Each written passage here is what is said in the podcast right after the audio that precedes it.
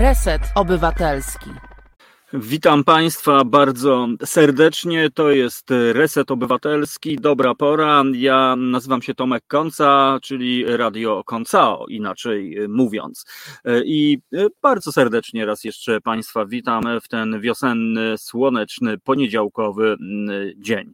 Dzisiaj spotkania z gośćmi. Jak zwykle w dobrej porze spotkamy się z ludźmi, którzy no, mają wiele wspólnego z tematem, a właściwie z nazwą naszego dzisiejszego programu. Tymczasem pozdrawiam wszystkie słuchaczki i słuchaczy, którzy w tej chwili zasygnalizowali swoją obecność na naszym YouTube'owym czacie. To naprawdę bardzo miłe z Państwa strony. No a dzisiaj już za chwilę spotkanie z Ewą Chromniak, współzałożycielką Biura Inicjatyw Społecznych.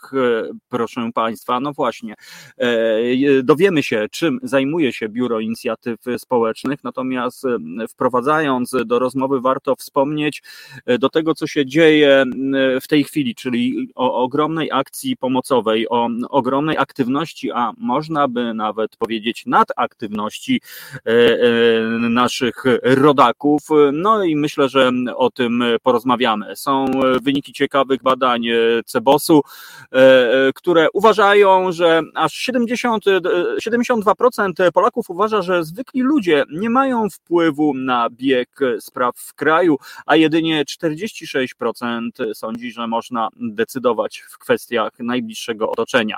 No i właśnie, i to będzie punkt wyjścia do rozmowy z Ewą. Później spotkamy się z Michałem Lisieckim, z człowiekiem, który, no to jest naprawdę niezła historia i, o, i mam nadzieję temat na osobną zupełnie audycję ale dzisiaj jest wydawcą wprost do rzeczy, twórcą e, platformy mediowej i człowiekiem mediów. Michał Lisiecki e, będzie naszym gościem, który dla odmiany, a właściwie nie dla odmiany, bo gdzieś tam ten wątek e, będzie się przewijał cały czas Ukrainy, czyli porozmawiamy o akcji pomocy dziennikarzom z Ukrainy. Naprawdę szlachetna inicjatywa, bardzo no, no konkretna i niezbędna, wydaje się, w dzisiejszych czasach e, także e, tego wszystkiego dowiemy się. No i e, w drugiej części naszego programu spotkanie z dobrze znanym Państwu Andrzejem Dołeckim, prezesem Stowarzyszenia Wolne Konopie. Porozmawiamy no, o naprawdę niezłej formie pomocy humanitarnej, a mianowicie no, między innymi nasz gość brał udział w wyprawie do Lwowa, gdzie zawiózł konkretną pomoc w postaci kamizelek kuloodpornych, które wcześniej własnoręcznie składał. E, tak więc o tym właśnie porozmawiamy i porozmawiamy też o strzelectwie i to nie myślistwie w kontekście chodzenia i strzelania do zwierząt, tylko jednak e, no sami widzimy, co się dzieje no i w tej chwili obserwujemy w ogóle tak naprawdę ogromny run na strzelnicę, zainteresowanie strzelectwem, no więc pogadamy również o tym.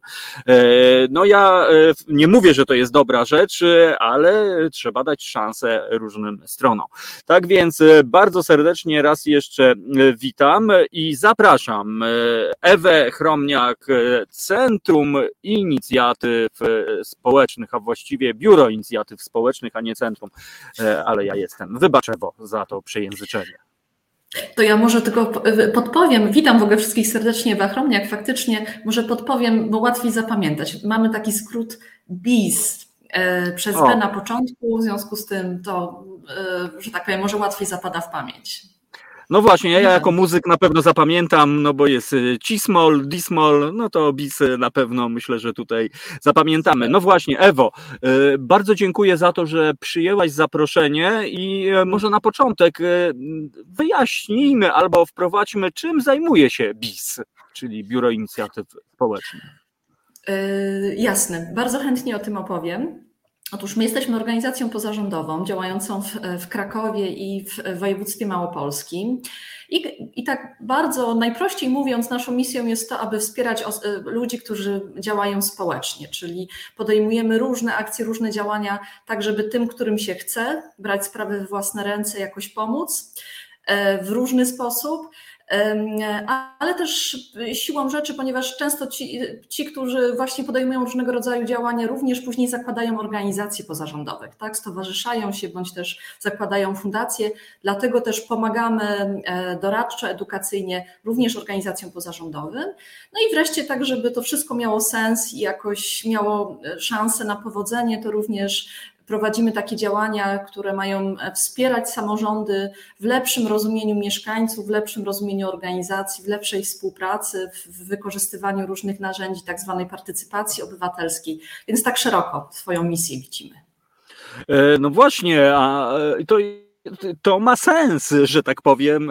Nie, no oczywiście, że ma sens, natomiast no, przeczytałem, że w ramach akcji e, Koalicja Otwarty Kraków e, siły połączyło aż ponad 40 podmiotów. To jest, no rzeczywiście, w kontekście jednej fundacji, jednej organizacji pozarządowej, no to już nie może być, natomiast 40, no to kochani, to już jest e, moc.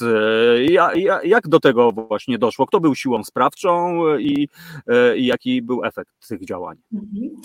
No tutaj przede wszystkim my faktycznie jesteśmy też organizacją zrzeszoną w tej koalicji, natomiast mhm. nie działamy na pierwszej linii frontu. Tam działają przede wszystkim organizacje, które się po pierwsze, te, które zrzeszają e, społeczność ukraińską w Krakowie i w Małopolsce, e, oni na pewno są na pierwszej linii frontu. Po drugie, te organizacje, które jakoś odnajdują się w kryzysach humanitarnych, tak? czyli mają mhm. i doświadczenie, i know-how związane z tym, jak udzielać pomocy osobom, które uciekają, które, które są właśnie w kryzysie takim jak ucieczka z, ze strefy wojny.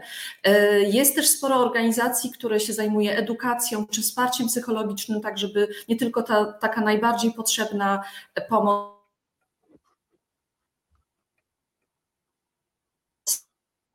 związana z zapewnieniem powie i żeby e, oni się mogli odnaleźć w tej trudnej dla nich niezmiernej rzeczywistości. W związku z tym e, ta koalicja, o której mówimy, jest podzielona na grupy robocze, gdzie jest grupa na przykład edukacyjna, czy grupa, która, e, która się zajmuje organizacją, zbieraniem darów, grupa, która organizuje transport. Są organizacje, które bezpośrednio pracują przy punktach recepcyjnych, tak, które mhm. karmią, które nie, nie wspomniałam o harcerzach, a to jest bardzo duża też siła taka wolontariacka, która e, na dworcu funkcjonuje. W związku z tym naprawdę wielkie grono zacnych organizacji, które no niewiele myśląc od razu rzuciło się do pomocy, tak mówiąc bardzo wprost i bardzo kolokwialnie. My mhm. mamy w tym jakiś taki e, e, nieduży wkład e, związany z, z, z tym, mówię nieduży, ponieważ skala tej pomocy generalnie jest bardzo duża, natomiast prowadzimy na jednym z krakowskich osiedli miejsce aktywności mieszkańców, czyli takie centrum sąsiedzkie i tam też już prowadzimy od dwóch czy trzech tygodni działania z biurkowe prowadzone są dla osób e, z Ukrainy, ale też już powoli zaczynamy różne działania sąsiedzkie, tak żeby sąsiedzi, którzy e, wprowadzają się do tej społeczności, którzy jakoś łatwiej się odnaleźli, pierwsze zajęcia języka polskiego, generalnie też takie zajęcia związane z tym, żeby, e, żeby ta społeczność w ogóle zobaczyła, że nie są sami, tylko że są mhm. też inni, a my możemy im w tym spotkaniu pomóc. E, no właśnie, brzmi to bardzo e, efektownie, że tak powiem, bo e, po pierwsze cała ta koalicja przypomina jakby rozwiązanie systemowe, że to jest taki naprawdę no, no mechanizm e, jednym słowem, no porównywalny do e, takiej profesjonalnej firmy, nie mówiąc o strukturach państwa, które powinny tak wyglądać. To jest naprawdę imponujące i niesamowite. Natomiast ciekawi mnie Twoja opinia, bo zwykło się mówić, że my jako naród potrafimy się jednoczyć tylko w szczególnych sytuacjach, czyli papież umrze, wybuchnie wojna, e, albo jest jakaś dramatyczna klęska żywiołowa, wtedy e, zapominamy o, o podziałach e, i angażujemy się aktywnie. Jakie są Twoje doświadczenia? Czy rzeczywiście tylko w takich sytuacjach ludzie się angażują do takiego, do takiej pomocy, jaki przykład w tej chwili widzimy, czyli do skali wręcz niewiarygodnej?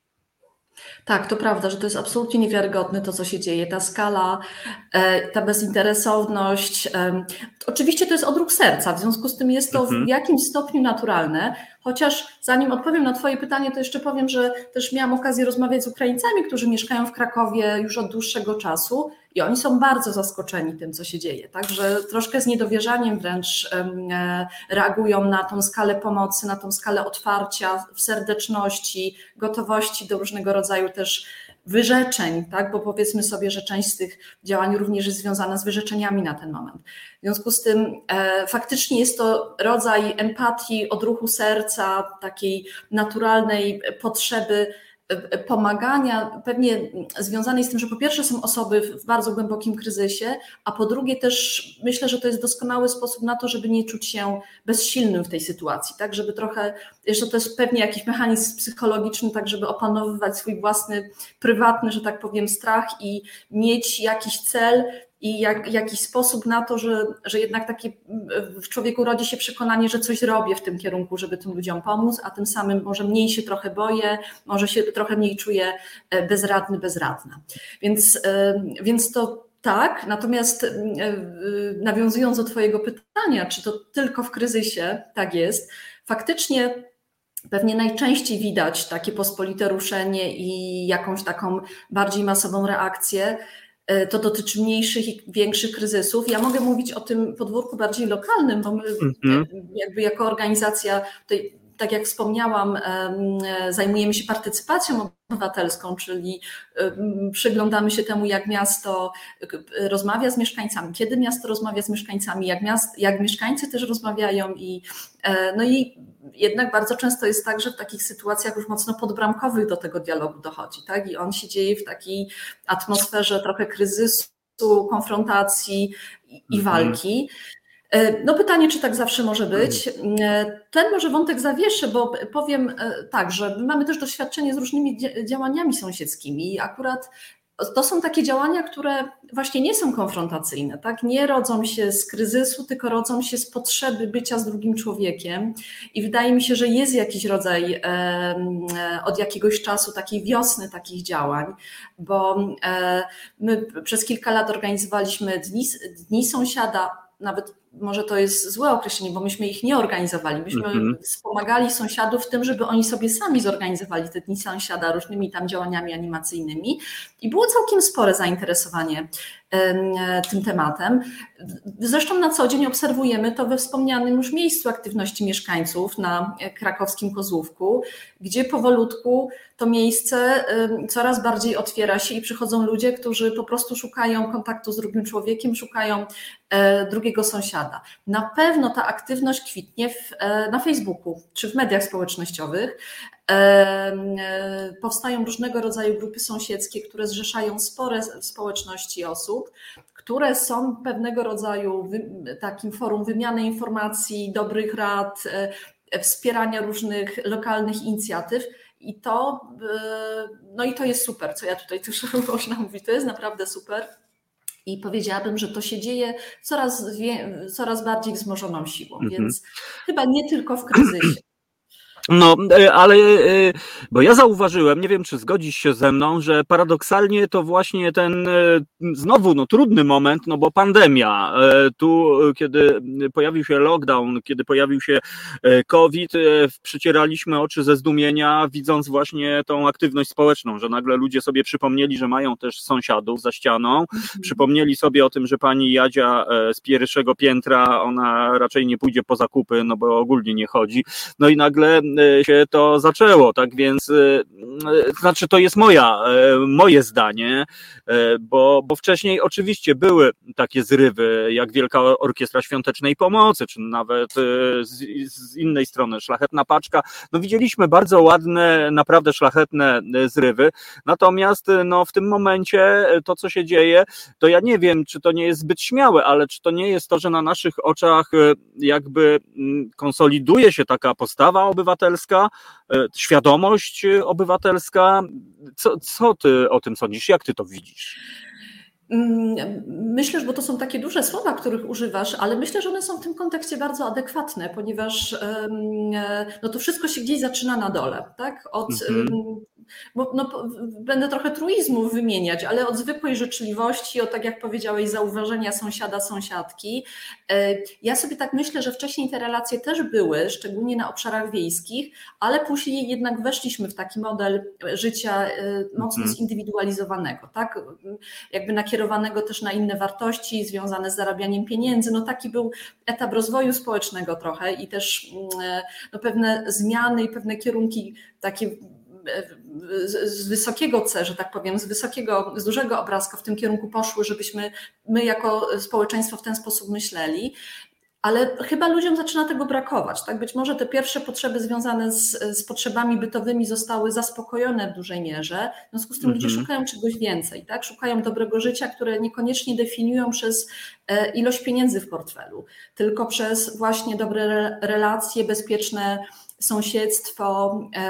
Więc to, mówisz o tym, że pandemia to wzmogła i myślę, że wzmogła to szczególnie w, w, takim e, obszarze, w takim charakterze samopomocowym, w sensie, że ludzie zaczęli zauważać, że ktoś może potrzebować pomocy, tak? I że tą pomocą warto się dzielić. Wcześniej to może było bardziej oparte o to, że, żeby poznać ludzi, którzy są podobni jak my, żeby mile spędzić czas, żeby sobie zrobić grilla sąsiedzkiego albo właśnie wspólnie wiedzieć, z, z kim można pogadać na placu zabaw, a teraz to jeszcze nabrało takiego wymiaru właśnie wsparcia dla osób słabszych, dla osób potrzebujących, dostrzeżenia czyjejś, czyjejś mhm. potrzeb. Więc e, zdecydowanie też bym to określała w kategoriach aktywności obywatelskiej, tak jakby takiej, e, tak, w dużych kategoriach to też bym widziała. Mhm.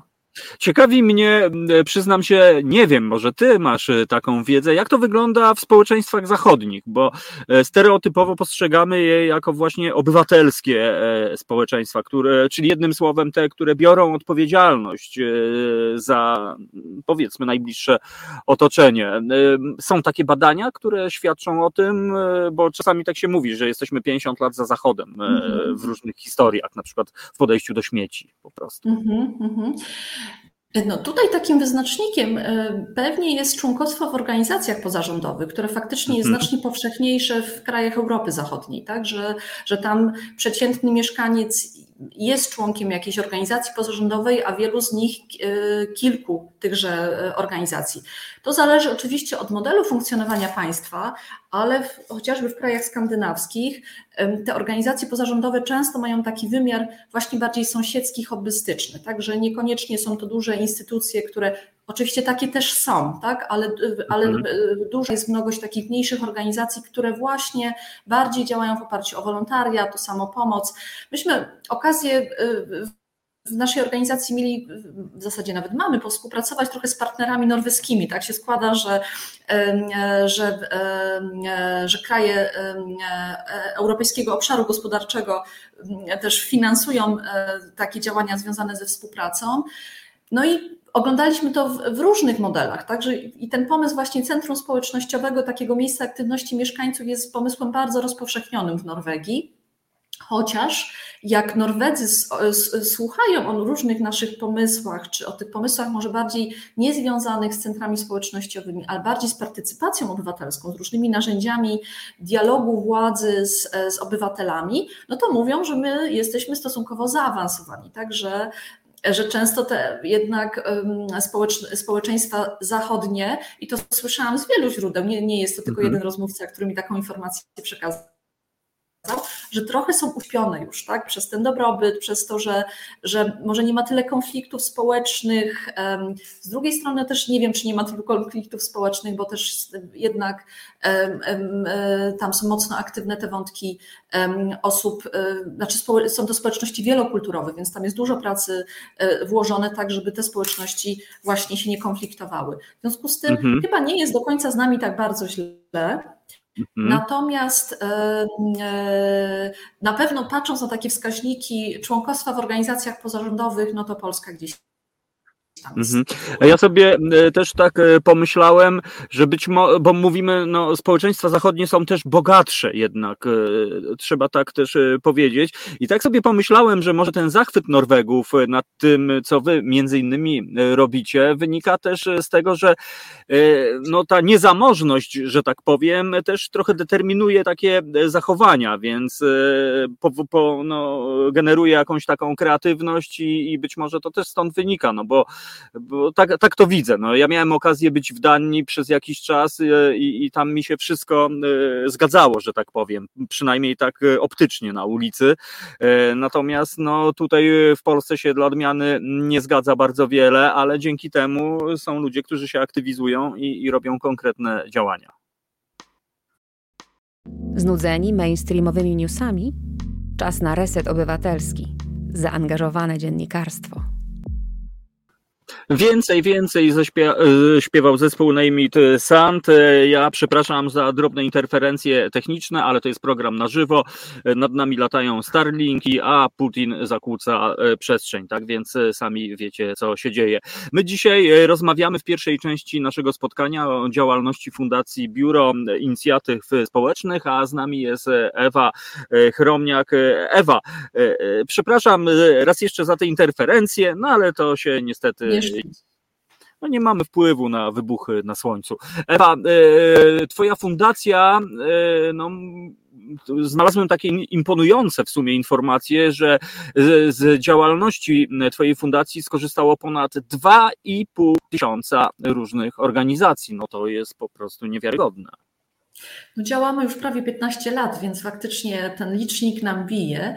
Ja tylko pozwolę sobie Ciebie poprawić, mhm. bo e, rzadko używam takiego określenia moja fundacja, bo to jest nasza mhm. fundacja, w tym sensie, okay. że jesteśmy ciałem kolektywnym E, jest, mamy e, kilkuosobowy zarząd, radę fundacji, więc nie jest to moja prywatna inicjatywa. To e, przepraszam, bo tak nie chciałam, żeby zabrzmiało jakoś opresyjnie, natomiast jakby dla mnie to jest ważne, żeby tak. No ja, a ja tutaj, żeby się wytłumaczyć, to chciałem powiedzieć, że miałem na myśli twoja, czyli taka, z którą się utożsamiasz, która jest w twoim sercu. To jak najbardziej, to wszystko się zgadza. Wszystko się zgadza. E, no właśnie, to powiedzmy o tych 2,5 e, e, tysiąca podmiotów. No to jest. Jak, jak, jak to działa w ogóle? Czy wy wyszukujecie, macie swoich ludzi, robicie research, czy do was się zwracają właśnie rzeczone podmioty?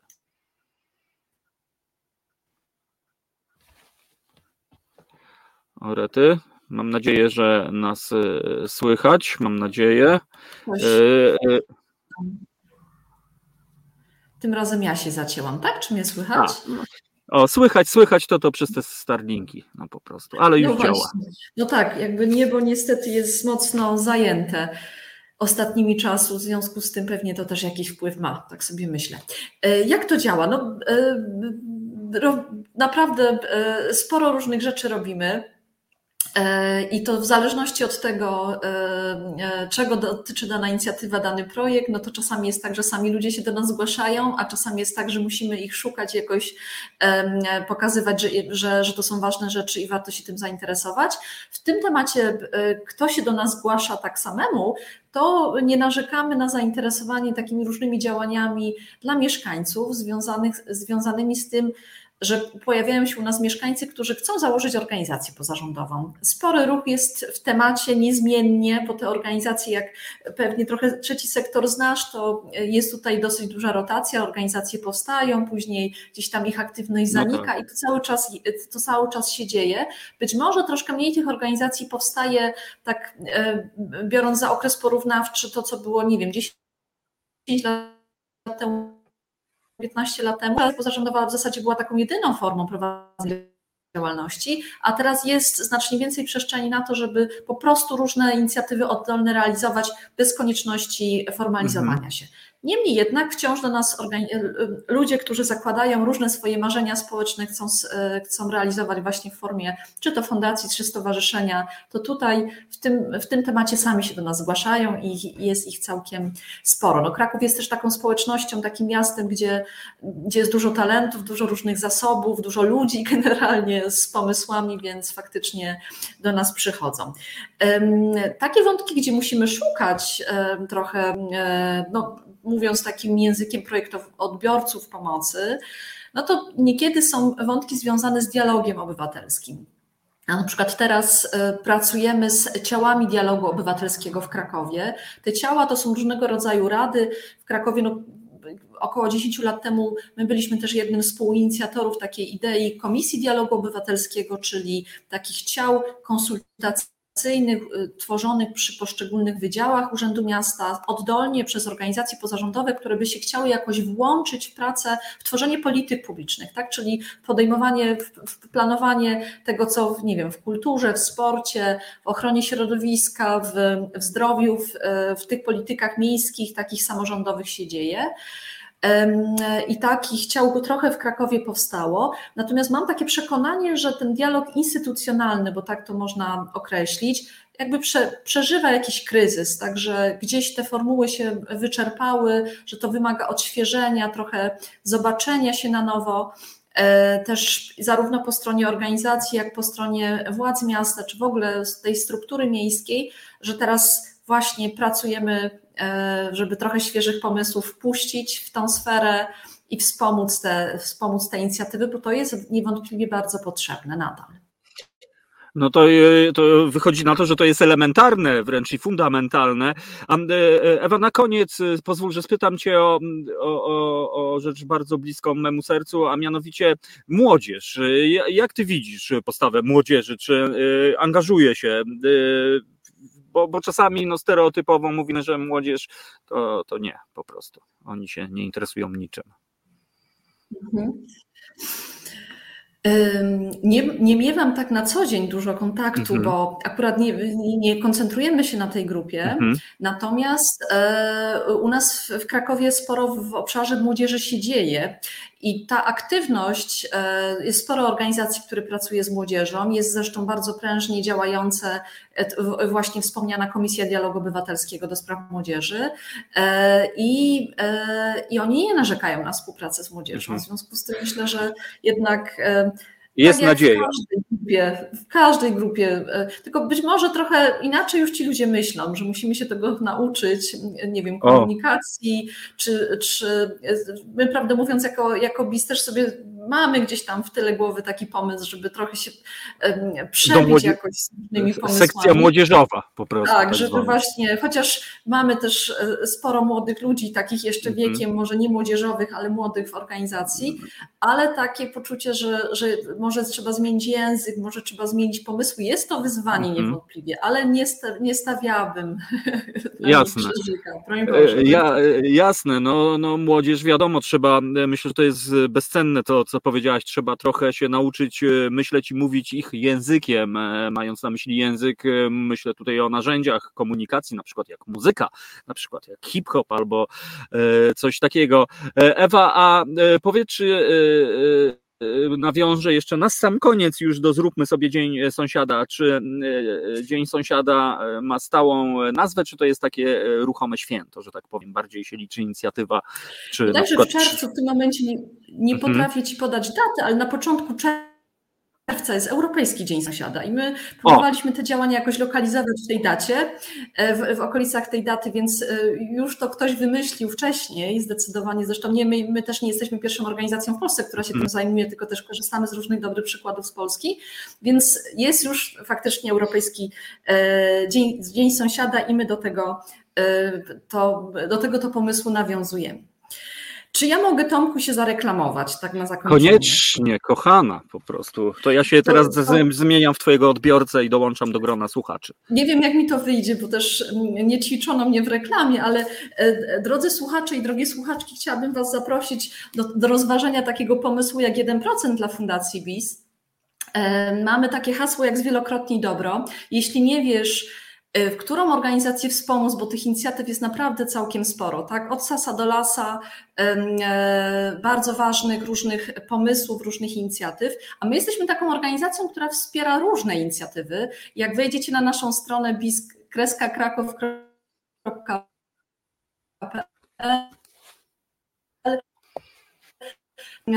i zobaczycie, że i, w, i że naprawdę bardzo różne organizacje do nas przychodzą, od prawa do lewa, od sasa do lasa, więc jeśli nie wiesz kogo wesprzyj, to wesprzyj nas, to jakby to, to dobro pójdzie właśnie tymi różnymi kanałami do różnych inicjatyw społecznych. Czyli mnożymy dobro, po prostu jednym słowem i tego się trzymajmy. Ewa Chromniak, współzałożycielka Fundacji Biuro Inicjatyw e, Społecznych, e, była naszym gościem. E, bardzo Ci dziękuję. Mam nadzieję, że się nie obraziłaś, że powiedziałem gościem, a nie gościnią po prostu. Y, przeżyję, dziękuję. No właśnie, ale to mi się nie zgadza, no bo jak na przykład mówi się o, do mężczyzny, że jest ofiarą, to wtedy trzeba powiedzieć, że jest ofiarem? Po prostu ja, ja się już pogubiłem. No, masz rację, że tu jest jakiś no. rodzaj, y, tak, niszy niezagospodarowanej, ale to tak a propos, to dodam, że też moje nazwisko, moje, y, moje stanowisko w organizacji to też prezeska, tak, i jakoś tego bardzo... O, bardzo no dobra, no to, no to prezeska była naszym gościem po prostu. Dziękuję Ewa, bardzo bardzo dziękuję za to spotkanie. Do usłyszenia następnym razem. Do usłyszenia. Dzięki. Także e, dziękujemy Ewie. Naprawdę wspaniała historia. Dzień sąsiada. No myślę, że pewnie niektórzy z Was zetknęli się z taką inicjatywą na różnych e, poziomach. Nawet u mnie na wsi kiedyś był Dzień Sąsiada, który przyznam się e, organizowałem, e, ale skończyło się. No, to już zostawimy. To jest dobra pora. To jest reset obywatelski. Ja nazywam się Tomek Konca i już za chwilę rozmowa z naszym kolejnym gościem, z Michałem Lisieckim, ale zanim to się stanie, poprosimy Joasię, która realizuje nasz dzisiejszy program, o to, żeby zagrała nam pioseneczkę, tak żebyśmy płynnie przeszli do e, tematu pomo pomocy. Dzisiaj gdzieś ta pomoc cały czas e, jako wspólny miadownik, a za chwilę porozmawiamy o pomocy dla dziennikarzy z Ukrainy. W Polsce i nie tylko. E, tak więc, droga Jasiu, poprosimy o muzykę, a my wracamy za trzy minutki. Reset Obywatelski. Medium, które tworzysz razem z nami. Komentuj, pisz i wspieraj.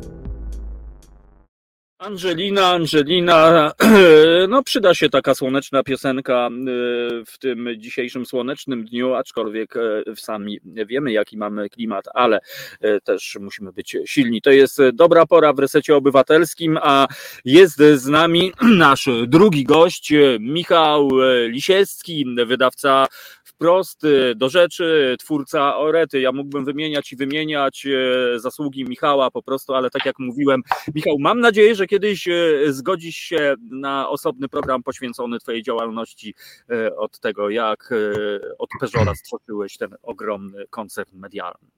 Myślę, że tak. No, nie taki ogromny, ale faktycznie spory, dużo działalności. Chyba hasło Machina e, ci zadźwięczy dobrze, bo to są chyba czasy, kiedy poznaliśmy się i E, Machina to jest jeden z miesięczników, który wydawałem, do dzisiaj jestem właścicielem tego tytułu. Mam nadzieję, że jeszcze wróci e, w wersji cyfrowej na rynek, także mm, faktycznie tak. No ale dzisiaj tygodniki opinii, na tym się skupiam. Faktycznie tygodnik wprost, który wydaje od 2010 roku, więc już 12 lat, a od 2013 tygodnik do rzeczy, więc wszyscy mnie to pytają, o to pytają, jak można wydawać dwa tak skrajnie tygodniki, bo wprost. No właśnie troszkę lewicuje, chociaż staram się, żeby to był tytuł środka. No a do mhm. rzeczy jest oczywiście konserwatywne w duchu e, idei Kościoła, ale jest liberalne gospodarczo. No, ja jestem po prostu wydawcą. Rolą wydawcy jest tworzenie możliwości do posługiwania się wolnym słowem. O to chodzi, tego się trzymajmy i myślę, że słowo dialog tutaj jest słowem elementarnym, bo tu nie chodzi o to, żeby się obrażać e, i tak dalej, i tak dalej. Ale ja jeszcze tylko zweryfikuję, Michał, wcześniej, dlaczego magazyn? Magazyn, dlaczego to był po prostu? Tak, tak, od tego zaczęła się moja przygoda z mediami. Stworzyłem ogólnopolski magazyn studencki. Dlaczego? Na praktyce w tygodniku wprost, który kupiłem 15 lat później. Co, co za historia. No dobrze, to już zostawmy tą e, introdukcję, natomiast wróćmy do sedna, dlatego dlatego że Fundacja Tygodnika Wprost zainicjowała no, bardzo ważną akcję, bo no, wi wiemy, co się dzieje, widzimy to, bierzemy w tym udział, czyli mówię o ogromnej akcji pomocowej dla Ukrainy. Natomiast mm, powoli trzeba tę pomoc y, jakby fokusować na konkretnych y, y, grupach, odbiorcach, problemach. No i wy wyszliście naprzeciw, czyli mówimy tutaj o, o, o mediach, o dziennikarzach ukraińskich. Zgadza się. Akcję prowadzimy pod takim hashtagiem Media for Ukraine albo Media dla Ukrainy. To jest akcja globalna. Ona wystartowała nieco później, wcześniej kilka innych inicjatyw na szybko uruchomiliśmy, natomiast to jest akcja globalna, więc ona dopiero startuje i dopiero się rozpędza, bo myślę, że w Polsce, no to wszyscy wiemy, daliśmy nasze serce na tacy i pomogliśmy i ten zryw był niesamowity. No ale teraz pamiętajmy, to wszystko to jest maraton. To, to my zdziałaliśmy zupełnie tak, jak trzeba było w sprincie, no ale ten bieg okazał się nie sprintem, a maratonem i tak jeszcze będzie, więc wiele miesięcy wyrzeczeń przed nami. I dlaczego inicjatywa globalna? Dlatego, że my Polacy no, daliśmy kawał energii, kawał czasu, kawał mocy, pieniędzy, wszystkiego. Co kto mógł, to rzucił na pomoc, a świat często pytał, ja dzwoniłem do kolegów z różnych krajów i oni pytają, to gdzie my mamy wysłać tą pomoc, jak jakiś adres podaj, jakiś konto podaj, po prostu nawet ta chęć pomocy była, ale nie było oczywiście jak zrobić, tak, bo czym dalej od tego pola walki, no tym Mhm. No inne emocje oczywiście wszyscy je mają, ale faktycznie u nas ten zryw i to pobudzenie było duże. Więc e, jest to inicjatywa e, Media for Ukraine, gdzie zapraszamy wszystkie media świata do niej. Też e, jesteśmy w trakcie zapraszania, ale ruszamy też w Polsce, więc już tłumaczę na czym to polega. Otóż no, dziennikarze, tak jak ty Tomek, mają niebywałą moc sprawczą wpływania na, na setki, na tysięcy i na miliony ludzi. A my te miliony ludzi właśnie mamy u nas w Polsce. No, zobaczymy, jak się potoczy dalej, ale równie dobrze można się spodziewać, że jednak będą kolejne fale i ta liczba 3-3,5 miliona może znacząco wzrosnąć. No i człowiek, który jest człowiekiem zagubionym, wystraszonym, nagle musi zmienić swoje życie całkowicie. To, czego przede wszystkim potrzebuje, to jest no, jakieś klarownej informacji, klarownej porady. Poza tą bieżącą opieką, to pytanie, co dalej? Co ja mam z sobą zrobić, jak ja mam skorzystać, jeśli ktoś już wie, to ja już tam nie wrócę, bo mój dom tam nie istnieje. E, to on potrzebuje też takiej jasnej, e, praktycznej już informacji, co ma ze sobą zrobić. I to właśnie dziennikarze, ukraińscy, ale nie tylko, no, pełnią tą rolę, aby e, tym ludziom powiedzieć, co dalej, tak? Gdzie się zapisać, gdzie się zalogować, jak coś kupić, nie wiem, mieszkanie, ci, którzy, których na to stać, jak wziąć kredyt, czy mogę w ogóle w innym kraju wziąć kredyt. E, więc cała idea jest od tego, aby dziennikarze, w szczególności ukraińscy, ale nie tylko, również polscy, ruszyli do tej inicjatywy podpowiadania nam wszystkim, co dalej, tak? co my mamy zrobić, jaki następny krok. Oczywiście samych e, inicjatyw jest bardzo wiele, trzeba je weryfikować, opisywać, e, podpowiadać, co zbieramy, tak? No bo nie wiem, no, było tak, że niektórzy byli w stanie po prostu przygotować na przykład kanapkę i zanieść tą kanapkę. Okazało się, że kanapek tak przynoszonych no nie przyjmują ze względów bezpieczeństwa, mhm. BHP i tak dalej, tak? Ale już można było zanieść butelkę wody, która była bardzo ceniona. I to też trzeba wszystko tłumaczyć. To jest rola dziennikarzy. I teraz my zbieramy środki na to, aby tym e, dziennikarzom, którzy się będą zajmować tematyką, aby pomóc sfinansować ich miejsca pracy, ale też zająć się ich rodzinami. I wyobraźmy sobie sytuację, że e, mężczyzna został na Ukrainie i gdzieś jest blisko tego pola walki, ale jego rodzina jest w Polsce. No, żeby on mógł robić swoją robotę dobrze i pełnić swoją misję, to chciałby mieć pewność, że jego rodzina jest zaopiekowana się. Tak? Więc my robimy akcje do e, ludzi mediów, dziennikarzy i, i ich rodzin. To jest ten ważny element, żeby ta osoba miała poczucie i mogła robić swoją robotę, a, a dziennikarstwo jest to misja. No i wyobraźmy sobie inną sytuację, że jest dziennikarka w Polsce, samotna, z dziećmi, z rodziną, więc chcemy jej pomóc, żeby ona jak najszybciej mogła wrócić do swojego zawodu i robić to, na czym zna się najlepiej. Tak? Pisać do tysięcy, milionów akurat w tym wypadku ludzi, e, rzeczowe, sprawdzone, fachowe informacje zgodnie z najwyższymi standardami e, dziennikarstwa, bo te są również istotne w tej wądzie, wojnie hybrydowej, propagandowej więc e, chcemy nie tylko pomóc szybko się zalogować z biurkiem, miejscem, komputerem, ale też pomóc właśnie z rodziną. I teraz e, najpierw zapukamy oczywiście do mediów w Polsce również i zapytamy Tomek, czy u Was w redakcji chcecie mieć dziennikarza z Ukrainy? Dla niedużych redakcji to jest problem budżetowy, no bo powiesz, ja bym chciał, ale skąd ja mam wziąć na to pieniądze, tak? To przecież kosztuje. No to fundacja wprost właśnie jest od tego, żeby pomóc to miejsce e, pracy tej osoby Wam sfinansować. Tak, wy macie je stworzyć, umożliwić eter, antenę, to czym dysponujecie, mm. powiedzieć, słuchaj, u nas to rozmawiamy o takich sprawach, tu masz mikrofon, tu masz płacę i tą płacę my chcemy wytrzasnąć właśnie pomocą, y, z pomocą zbiórki, ale też zbiórki globalnej. Bo wyobraźmy sobie, że to samo pytanie, które tobie, waszej redakcji, zadamy również New York Times, zadamy Financial Times, zadamy Los Angeles Times, z którymi już rozmawiamy I nie dość, że oni nam pomogą zbierać środki ze świata, no bo nam, Polakom, one się szybko skończą. Nie mamy takich dużych budżetów, jak ma świat. Więc jeżeli zbierzemy również środki z zagranicy, to my zapytamy naszych kolegów z redakcji z Los Angeles Times, słuchajcie, to ilu wy tych dziennikarzy chcecie zatrudnić? A oni powiedzą, no jednego chcemy z pola bitwy, jednego chcemy kobietę, żeby pisała, jak to jest w tej Polsce, nie wiem, trzech dziennikarzy bierzemy. Mhm. Teraz okay. ich nie musimy wysyłać do Los Angeles Times.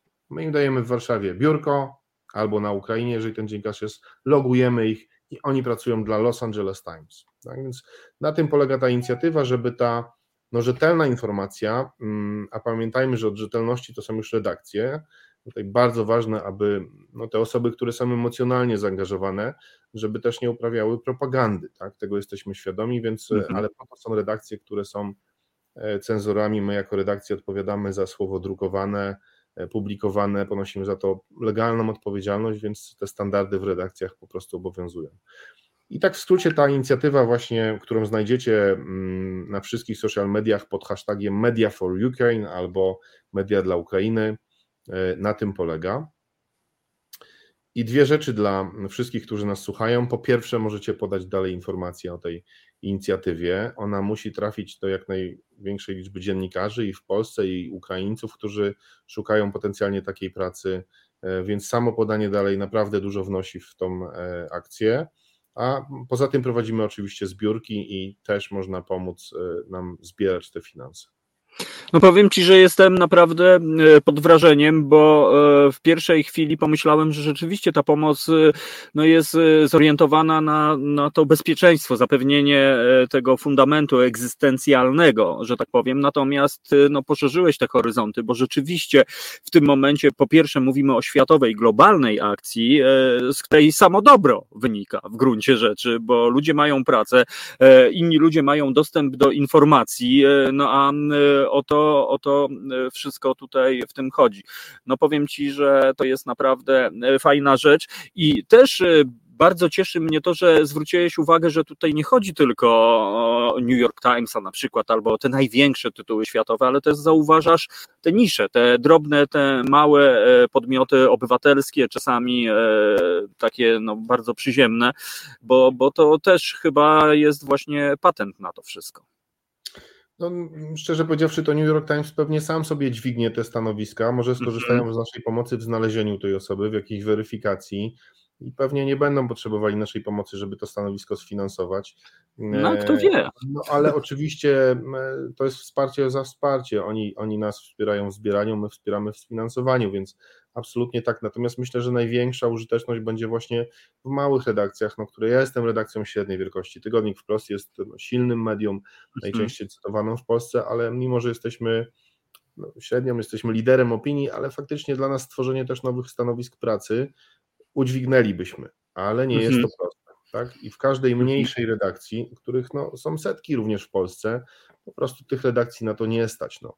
Oczywiście można dać eter, no ale te osoby, wiemy, na koniec dnia wszyscy myślą, co włożyć do garnka i za co mam kupić e, e, wodę w sklepie i jak wychować dzieci i tak dalej. No, tak jest skonstruowany świat e, ekonomii i to się po prostu musi zgadzać, więc jeśli te drobne redakcje mogą pomóc i stworzyć stanowisko pracy, żeby te osoby pracowały, to my chcemy pomóc zbierać budżety. No i to oczywiście jeszcze dodam, to nie tylko inicjatywy mm, takie, że liczymy na, na ten pierwszy zryw i również Państwa wsparcie. Mm, każda drobna kwota pomaga nam uruchamiać tą akcję, ale my jako silne medium mamy również zdolność zapukania do naszych partnerów, reklamodawców, więc e, czy tak jak powiedziałem, do świata, więc ta akcja na pewno liczymy, że dużo bardziej pozyskamy środki ze świata i z zagranicy, ale te pierwsze środki startowe z Polski pomagają nam ruszyć z tą inicjatywą, zbudować zespół dedykowany po to, aby to szło coraz szybciej, więc bardzo liczymy na to wsparcie i każdą pomoc. E, no i ja tutaj e, myślę, że na koniec tej rozmowy ogromna prośba do słuchaczy Resetu Obywatelskiego dobrej pory i aby propagować rzeczywiście tę akcję, znakomitą akcję, która mam nadzieję, że nie dość, że przyniesie konkretny efekt, to też jakby ugruntuje e, to poczucie tego, co robimy no, w oczach świata, no bo przyznasz, że świat jest pod wrażeniem tego, co w ciągu tego ostatniego miesiąca u nas się wydarzyło. Niewątpliwie. No myślę, że w oczach świata zyskujemy ogromnie. To pokazuje, że Polacy, e, no troszkę mamy to e, nasze staropolskie przysłowie, czym chata bogata i faktycznie tak jest, że każdy z nas jakoś się zaangażował w taką, w inną inicjatywę. Masa ludzi po prostu wsiadła w samochód i stała godziny ciężkie, nie dość, że zawiazła rzeczy, to, Mhm. to czekała, gdzie zawieźć jakąś osobę i ten zryw był niesamowity, potężny.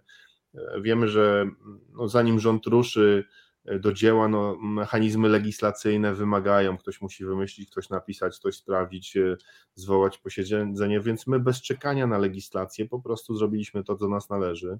Jest to stan wojny, stan wyjątkowy i tutaj no nie ma co czekać, e, po prostu to działanie się, się liczy i my Polacy w tym się sprawdzamy doskonale. Świetnie, że potrafimy w takich sytuacjach stanąć nad podziałami, na chwilę odłożyć te waśnie i wojny i kłócenie się o tam, czy to mój premier, czy to mój prezydent, czy nie. No po prostu robimy. To są ludzie, Mhm. którym trzeba było pomóc.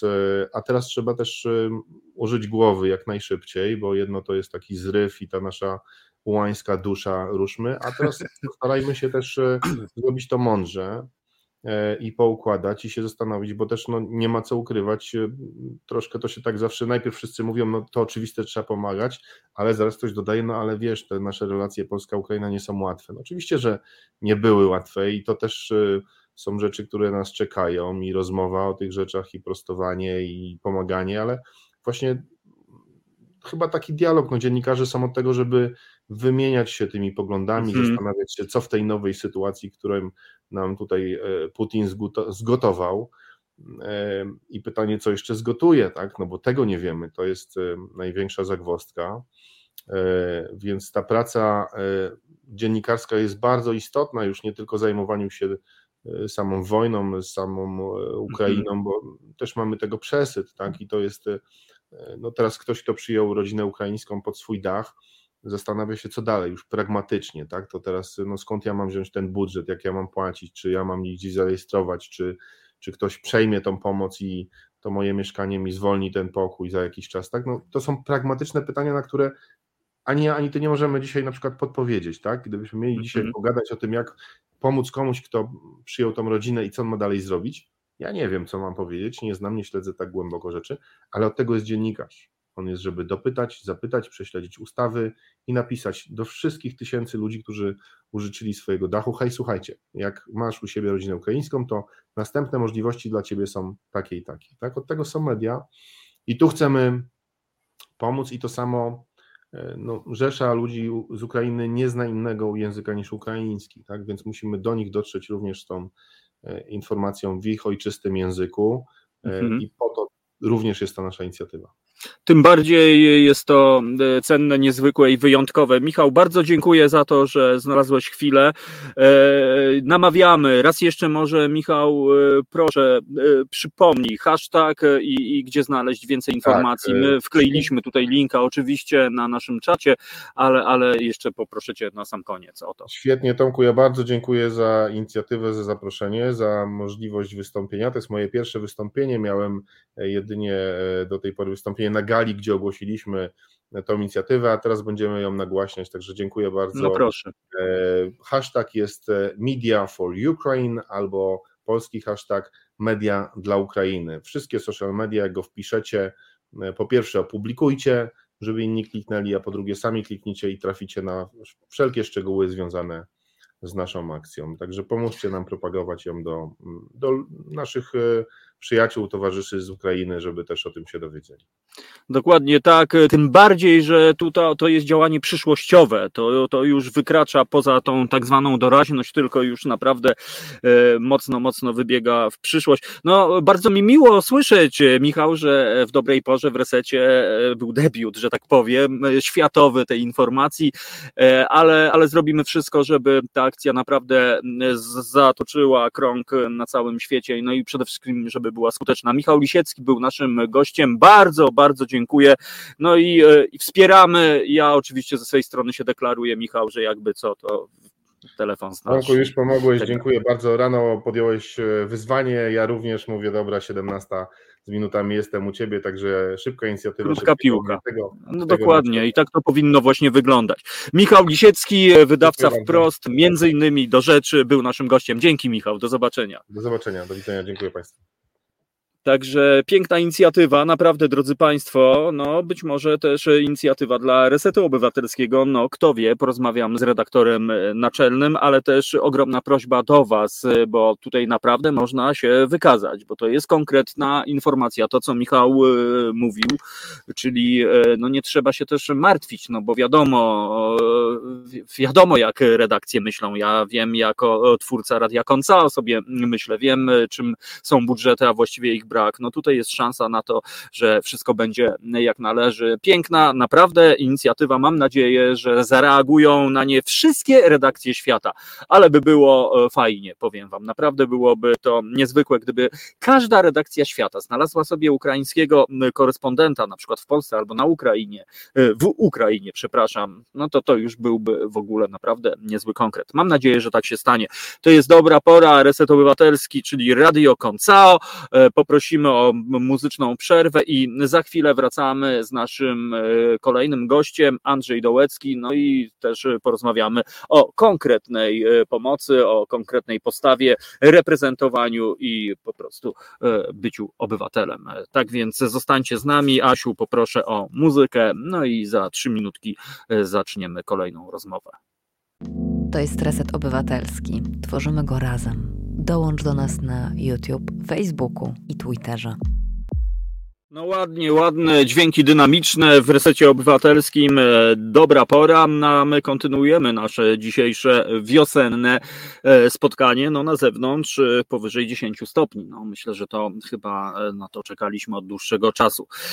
Za moment porozmawiamy z Andrzejem Dołeckim. Mam nadzieję, że się uda, bo jak to zwykle bywa, już dzisiaj byliśmy świadkami interferencji związanych z komunikacją w eterze, w radiu kosmicznym, ale mam nadzieję, że się uda e, przynajmniej porozmawiać. Tak więc, Asiu, e, czy jest z nami już Andrzej Halo Halo?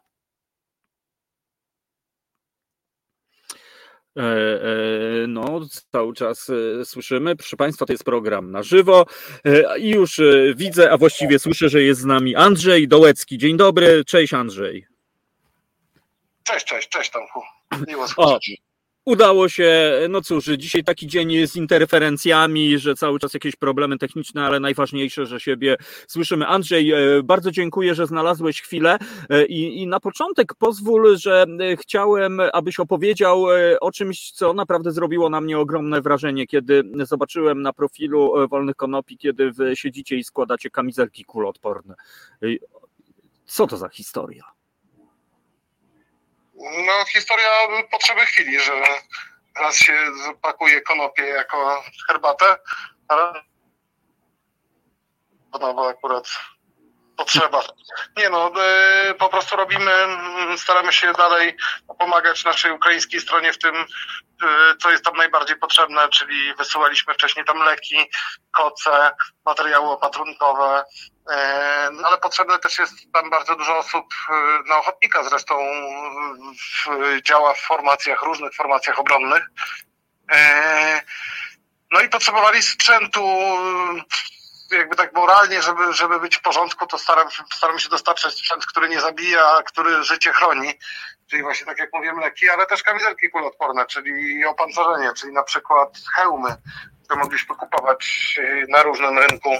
E, no i obecnie teraz zamawiamy wkłady, zamawiamy poszycia, e, wkłady stalowe, ceramiczne, kompozytowe, różne, takie jakie da radę zorganizować.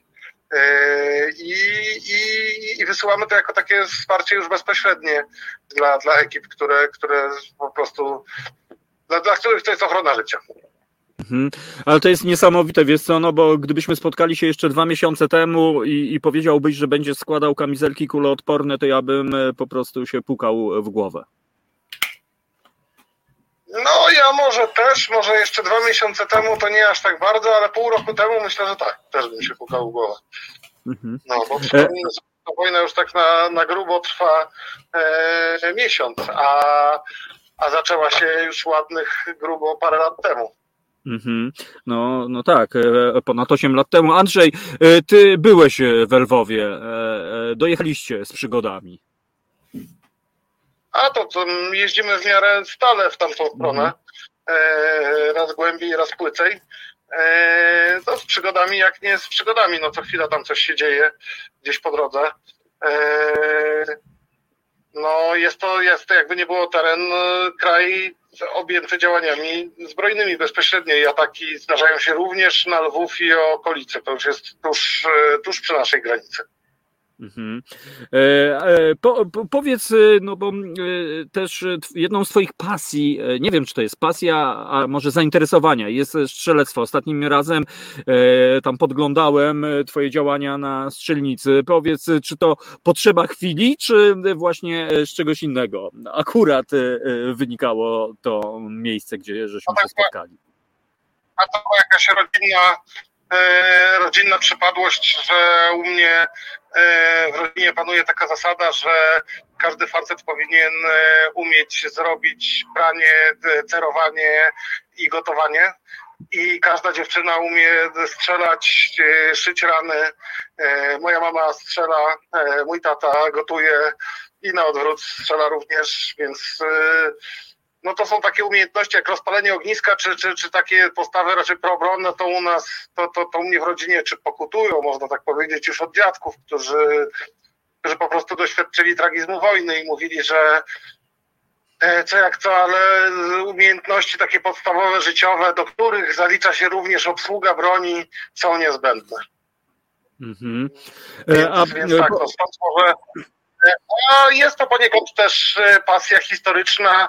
E, widziałeś sam u mnie w domu broń historyczną, też e, interesuję się samym tym tematem, więc, więc tak, jak najbardziej. Mhm. A powiedz, czy ty widzisz w ogóle takie wzmożone zainteresowanie strzelaniem w tej chwili, jeśli chodzi o pobyt na strzelnicach? Oczywiście, mhm. oczywiście. Teraz Teraz ciężko się dostać na stronnicę. Chcieliśmy stestować jakieś płyty, wkłady balistyczne i, no, i musimy się zapisywać w kolejce, tak jak zawsze mm, na strzelnicę oprócz służb, czy tam jakieś yy, yy, garstki pasjonatów, yy, to zawsze były pustki, to teraz, teraz jest nas tam bardzo dużo. Mhm. A mówimy tutaj o konkretnym przedziale wiekowym, czy tutaj są wszystkie jakby środowiska, przedstawiciele Chyba. każdego wieku? Chyba wszyscy, może, może, bez, może bez osób starszych, które mhm. albo już mają trochę, no chociaż nie, też widzę jakichś tam starszych ludzi po 60. E, no, ale tamci chyba sporo ludzi ma jeszcze z tych, tych e, dekad, które wojnę bezpośrednio pamiętają, no to oni aż tacy ochoczy nie są, oni się na to z tym opatrzyli, ostrzelali, można powiedzieć. Mhm. Ale tak, jedno zainteresowanie jest na pewno.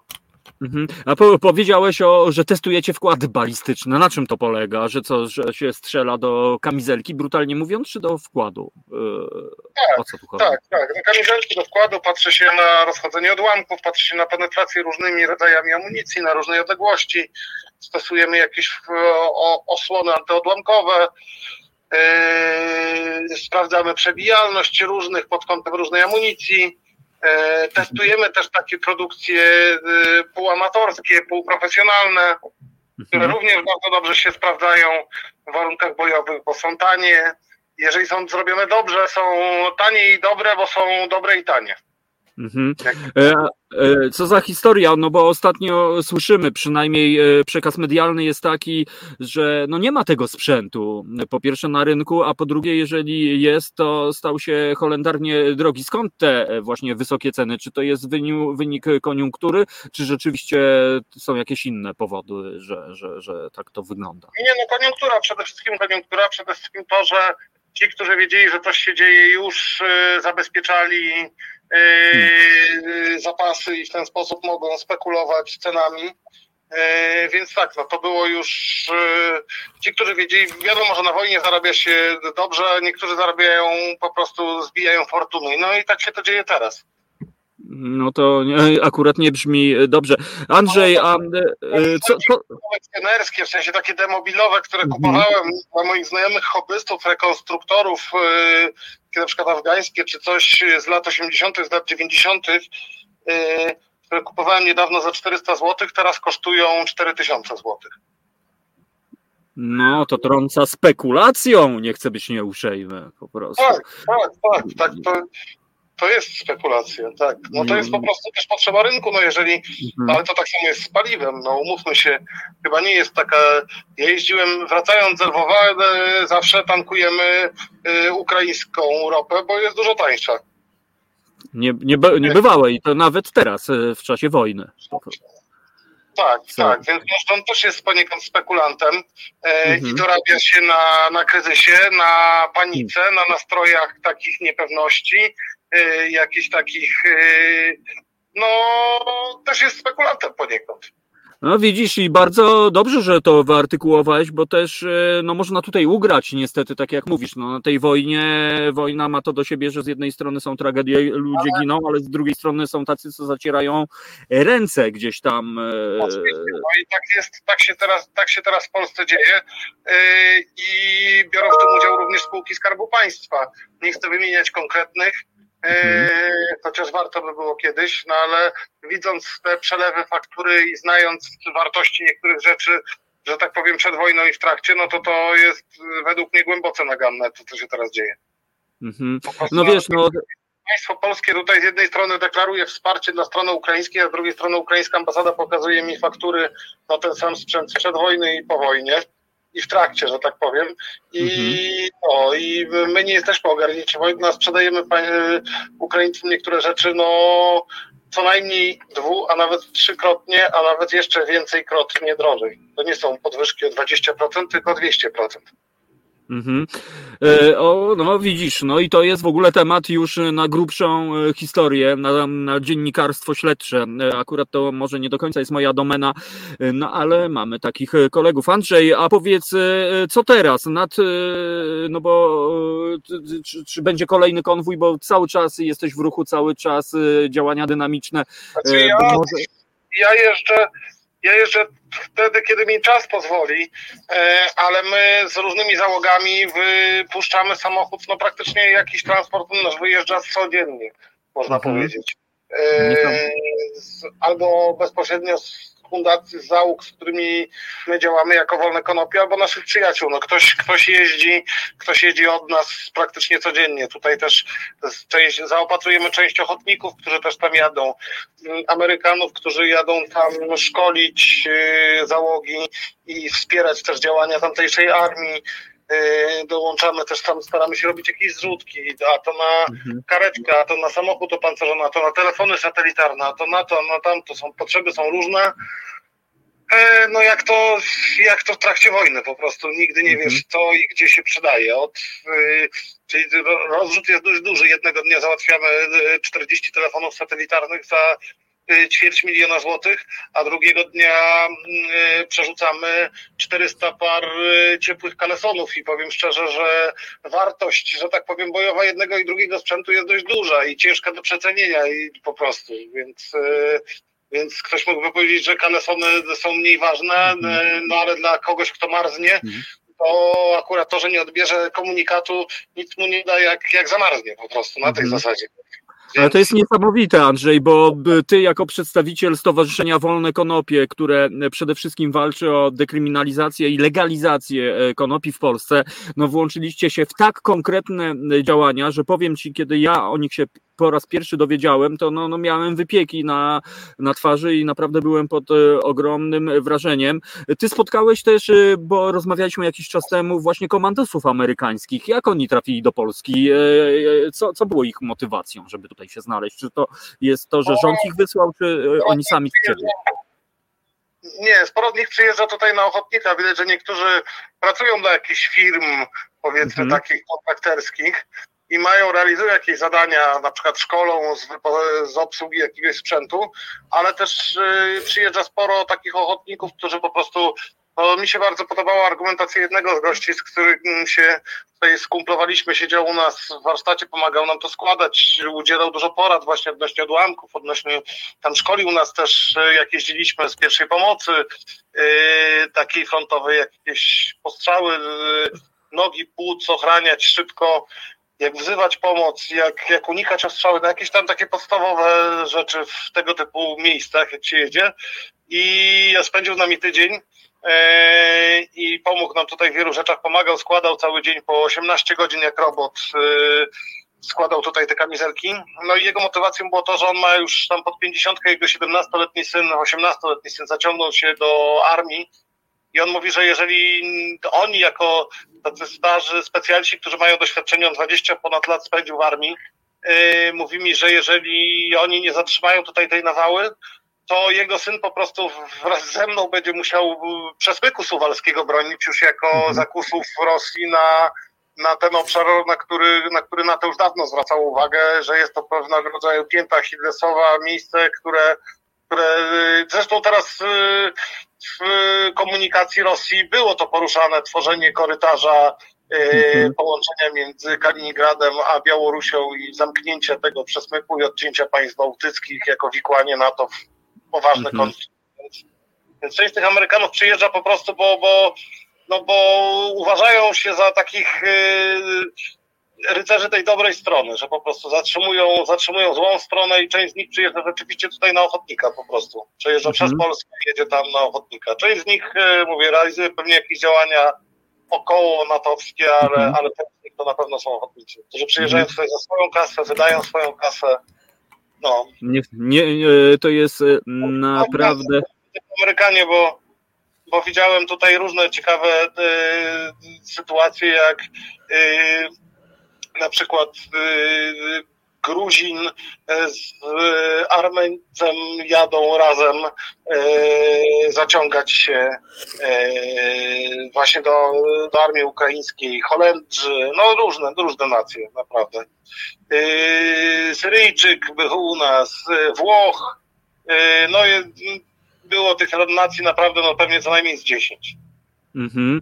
E, Andrzej, a pozwól, że e, spytam Cię, bo e, wspomniałeś właśnie tutaj o próbach balistycznych, o, o kamizelce kukuloodpornej, bo taka powszechna wiedza, ja mam wrażenie, przynajmniej moja, no to jest taka wiedza z filmów, kiedy widzę policjanta czy żołnierza w kamizelce, strzelają do niego, on później wyciąga tutaj taki spłaszczony pocisk i idzie dalej. Czy rzeczywiście to tak wygląda? Czy rzeczywiście tak to działa? Eee, wkłady różnią.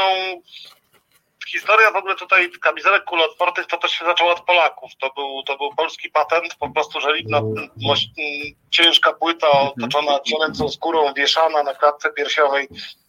Zatrzymywała wtedy tamtejsze pociski ołowiane. A później wraz z rozwojem amunicji płaszczowej ten skrót FMJ, Full Metal Jacket, e, czyli pocisk pełnopłaszczowy z mhm. płaszczem mm-hmm. z różnych metali, z rdzeniem, bez rdzenia. Ogólnie jest tak, że jeżeli masz wkłady miękkie, kevlarowe, które głównie chronią przed odłamkami, to nawet jeżeli taka kula nie przebije e, takiego wkładu, to siła i wgniecenie, które i siła, która zostanie zostanie oddana na powierzchnię ciała, łamie żebra, łamie kości, odbija no tak. organy wewnętrzne, powoduje liczne krwawienia i raczej nie ma tutaj takiej sceny jak w Terminatorze, że właśnie wyłuskujesz kulkę i idziesz dalej. Raczej idziesz na stół operacyjny y, i zszywają ci rozerwaną śledzionę y, i, leżysz miesiąc z połamanymi żebrami. Więc raczej to jest taki y, efekt. Podkłady twarde, które stosuje się na części krytycznych obszarów e, klatki piersiowej, serca, e, wielkości powiedzmy kartki A4 i ich e, moc znaczy powstrzymywania jest na tyle duża, że, że są, są w stanie powstrzymać rzeczywiście tak kulę i, i odbić się. Mhm. Po co? Tak, koniecznie, bo tutaj...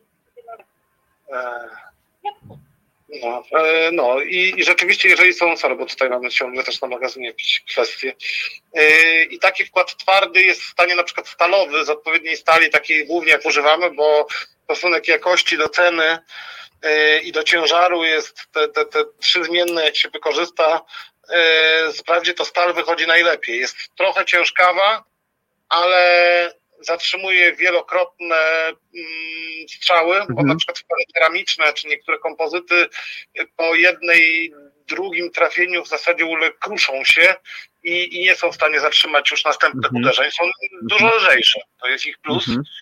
E, No ale to, co my wysyłamy głównie, to jest, to jest stal i właśnie niekiedy ta ceramika lżejsza jest. Mówię, jest to dwu, trzykrotnie droższa, e, czterokrotnie nawet, a tylko 30%, 40% lżejsza.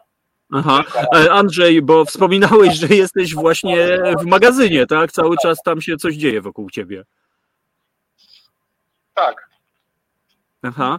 E, Ja mam też e, pytanie od, e, od, od Marka, naszego słuchacza, ale to już myślę, że kanałami prywatnymi, bo pyta się właśnie, gdyby znał szczegóły takich wkładów, może byłbym w stanie pomóc. Czy taka pomoc właśnie jest oczekiwana? Czy wy dajecie radę? Czy my możemy się jakoś włączyć? Na przykład właśnie w taką konkretną, tak jak tutaj Marek pyta. Potrzebujemy przestrzeni magazynowej w Warszawie i produkcyjnej 100-200 metrów, gdzie możemy przyjmować dary, yy, przepakowywać to yy, no, i, i, i wysyłać dalej.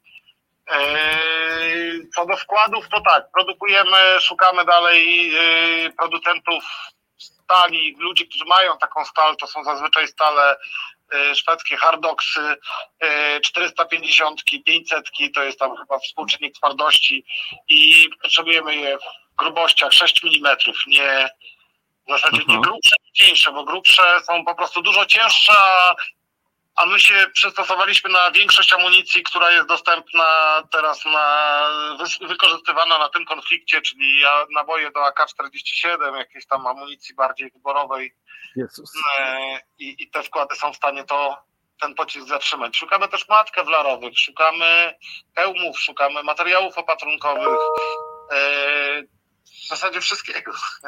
Mhm. E, A jak to się teraz szuka, skoro właśnie e, sklepy z militariami są wyczyszczone? E, Szukamy za granicą, e, szukamy w hurtowniach e, firm różnie, od firm, Mhm. które zaoferowały plany filmowe, po e, producenta z e, Turcji na przykład. Mhm. Co za historia. E, Co za historia. Andrzej, na sam koniec pozwól, że e, spytam e, o, o święto wolnych konopi, które zawsze celebrowaliśmy w kwietniu, 20 kwietnia. Przyzwyczailiście nas, że przez wielkie miasta przychodził marsz. Czy w tym roku, w tych okolicznościach zaznaczycie swoją obecność?